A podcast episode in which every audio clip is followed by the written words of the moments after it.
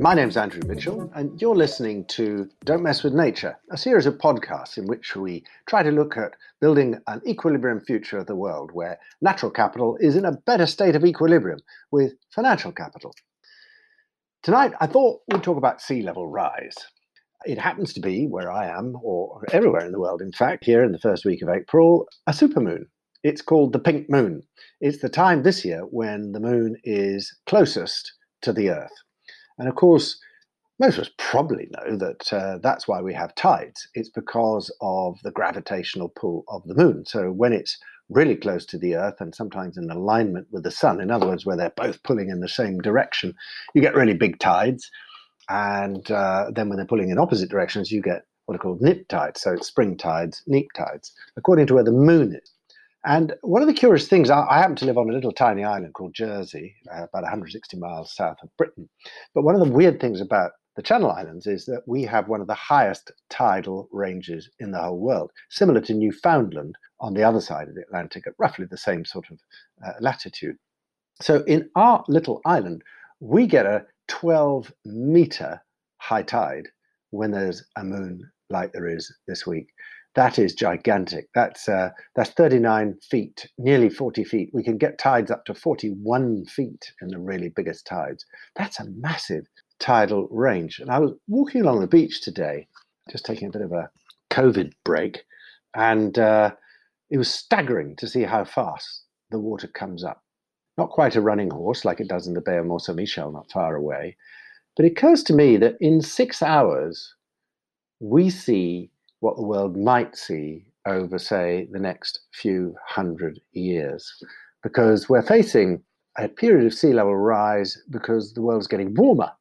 And that results in a number of different things happening. So just in six hours, because we're going up twelve meters, I mean, that's a very big sea level rise. We're not likely to see that anytime soon, but we're likely to see possibly up to a meter sea level rise by the end of this century. So that's pretty quick in geological time. In fact, it's a blinking of an eye in geological time. Why is that happening? Why are we getting this sea level rise? Well, as I said, sea level has been going up and down for quite some time, and that's largely due to the heating and cooling of the Earth. So if you go back thirteen thousand years, for instance, the sea was about one hundred twenty meters lower. That's, that's getting close to four hundred feet lower. That's a lot lower. Why? Because the Earth was locked up in ice. It was very cold. And uh, so the large areas of land opened up. There was much, much more land than we would see today. And then the ice started to melt, and it melted uh, very fast. And uh, we're not absolutely sure why that happens. And you can see ice melting and freezing throughout time, going back over millions of years in the Earth. And uh, one of the ways we know that is that scientists go to uh, the Arctic or the poles, and they drill down into the ice, and you can pull out these ice cores, which are about as wide as a boiled egg, and you find little tiny areas of uh, little tiny bubbles of gas. They are the atmosphere of the Earth at that time. So the deeper the core, the further you go back in time, and therefore by putting a probe in those tiny bubbles, you can find out what the atmosphere was like at that time, and crucially, how much C O two was there, because C O two is the is the real key here. More C O two, it gets hotter, the ice melts, the sea level comes up. Less C O two, it gets colder, and uh, more ice. But that's all been going on over millions of years. What's so different by what's happening now? So something weird's happened in the last one hundred fifty years, because sea level has started to rise, and uh, a little bit faster, and you can measure that. It's only millimeters a, a year, you know, it's very, very small, but it's inexorable. And what seems to be happening is that the Industrial Revolution came along, and lots of C O two has been going up into the atmosphere from factories that are putting out lots and lots of smoke and making things for us to buy or to build roads, hospitals, or whatever. And so as a result, the C O two traps energy. I mean, most people know this climate change story, and things are getting warmer. What we don't know is, or people dispute, is, is this natural or is it man-made? What's the difference? The thing that nails it is that it's never happened this fast ever. No one can ever measure anything like this happening in the past. It's super quick. one hundred fifty years is nothing in geological time. And it seems to be happening really fast, and therefore we seem to be the agent of this change, and particularly industry and the finance, crucially, that's going in to that industry. And the key thing was we're burning a lot of fossil fuels, coal, oil, that kind of thing. Those things have been locked underground. It might be worth just remembering that how much C O two was there if you go back a billion, you know, billions of years to the beginning of the Earth. There's about ninety-five percent C O two in the atmosphere. How much C O two do we have in the atmosphere today? I'm going to give you a pause to think. See who knows the answer. Look it up on Google. How much C O two do we have in our atmosphere today? If you managed to Google it, you would have found something rather strange, which is the amount of C O two in our atmosphere today is zero point zero four percent, near enough zero point zero three seven if you want to be really accurate. That's tiny. That's why it's so sensitive. If we put a lot in, it's very easy to change that concentration. But hello, how did we go from ninety-five to zero point zero four percent? The answer is plankton and trees. Is nature what did it? It's trees growing on the land and plankton in the sea that then died and produces, you know, limestone and coral and uh, all that chalk, and trees that eventually created peat, soil, swamp, and oil and coal.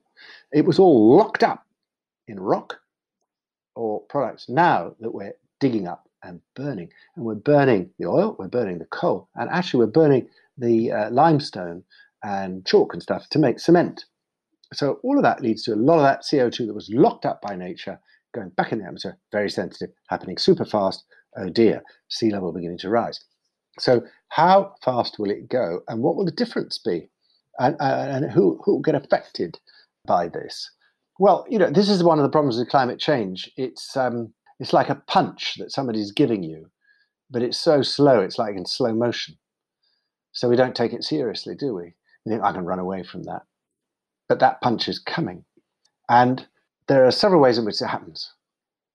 The first and most obvious is, but it's not necessarily the biggest, is melting ice.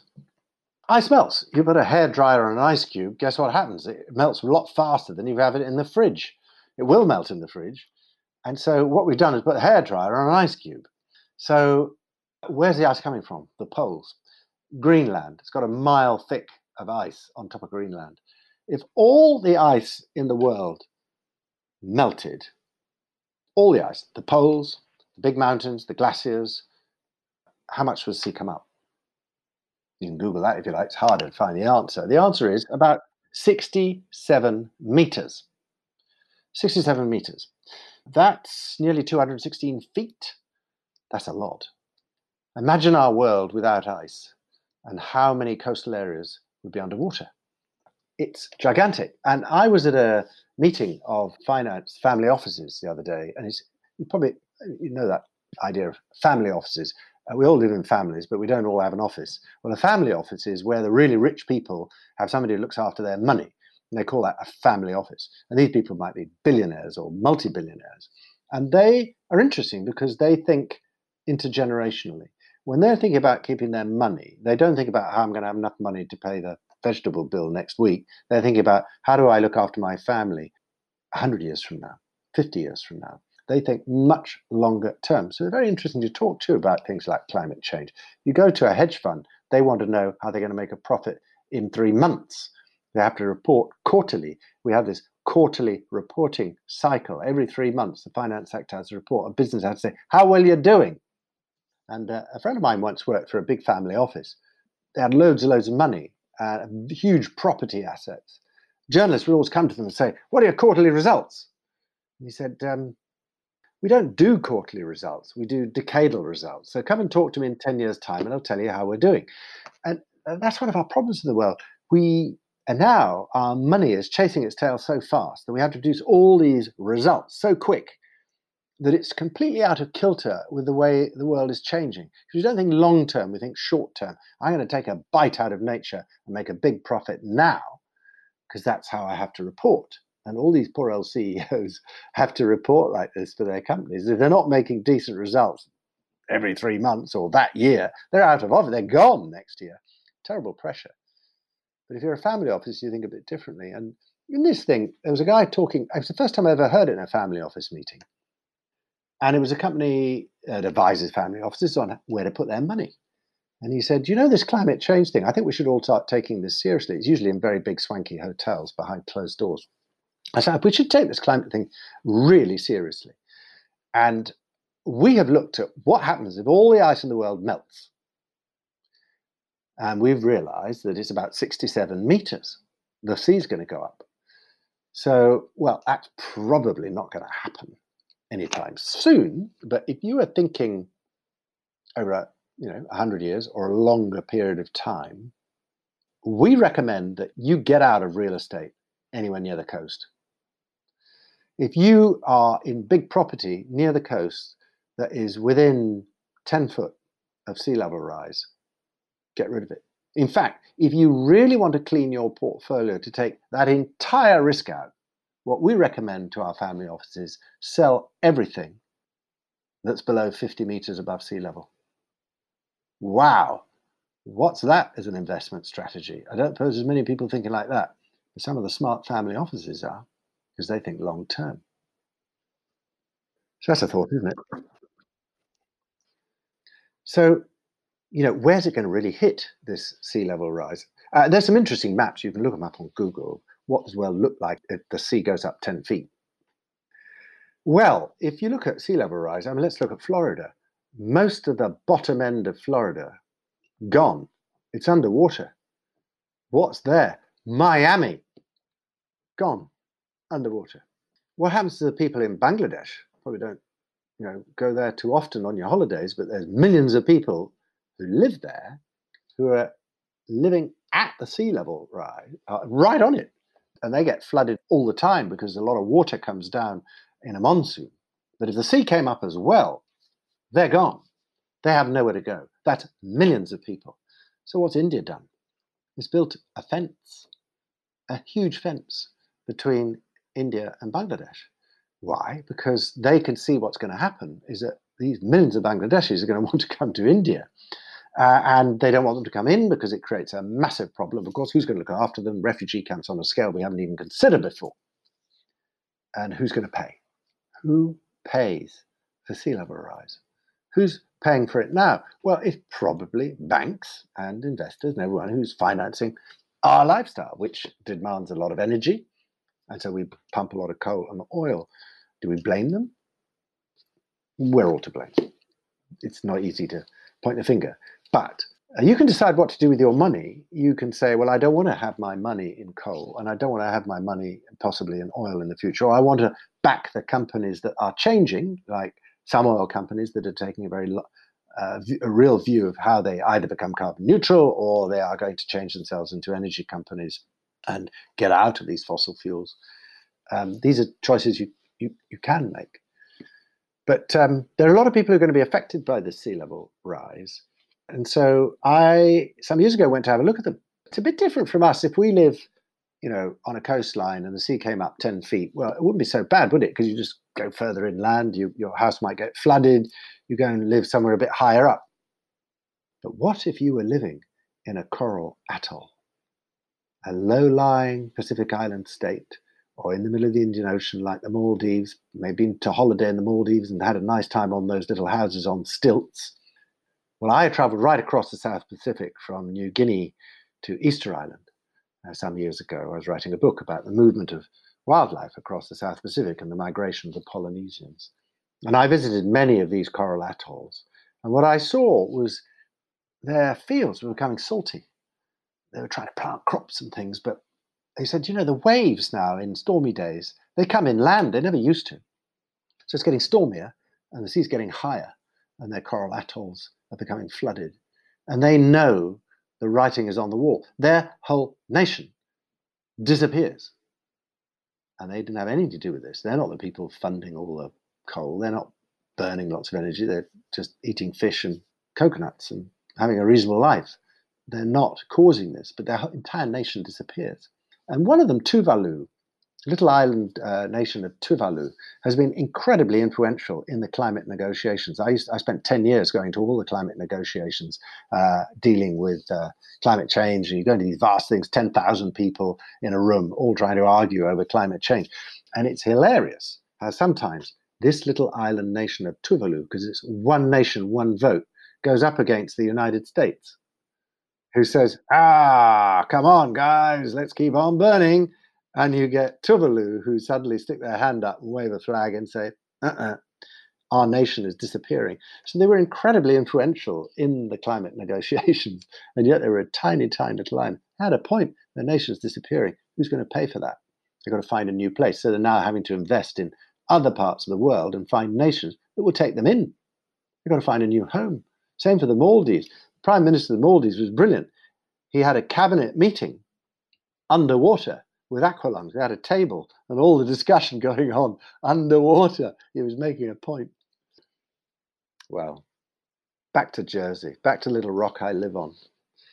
The other day I was walking on the cliffs, looking out over the sea uh, in the south uh, west of the island, looking towards the sunset.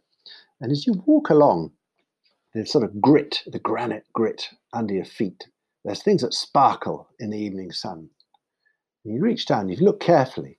They're flakes of flint, little tiny flakes of flint, sharp like arrowheads. And you can find them all around on this big headland looking out to sea. And you pick them up and you think, that's funny. There's no flint in Jersey.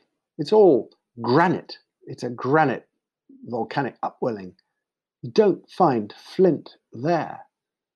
Where did that flint come from, and who made these sort of arrowheads and things? Flint lapping, as it's called. Turns out that these things are ending up to twelve thousand years ago. The Neolithics made them.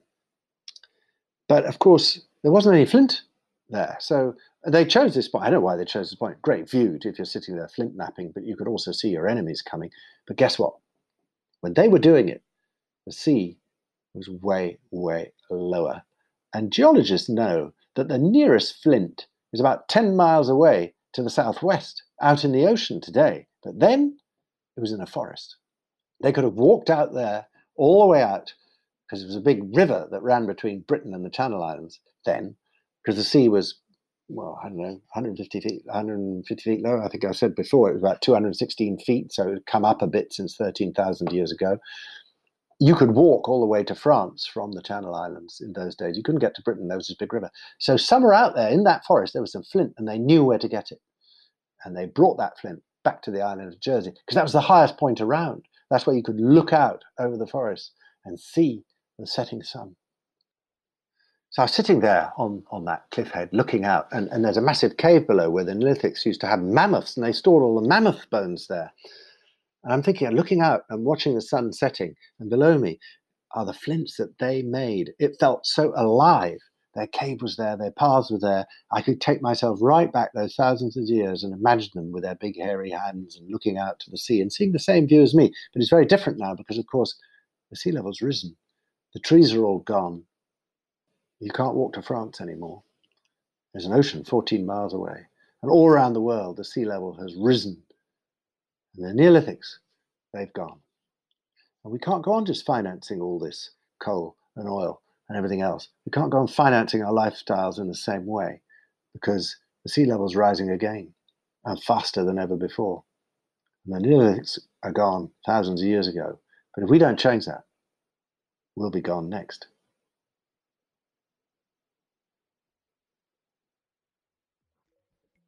You're listening to Andrew Mitchell, and this is Don't Mess with Nature.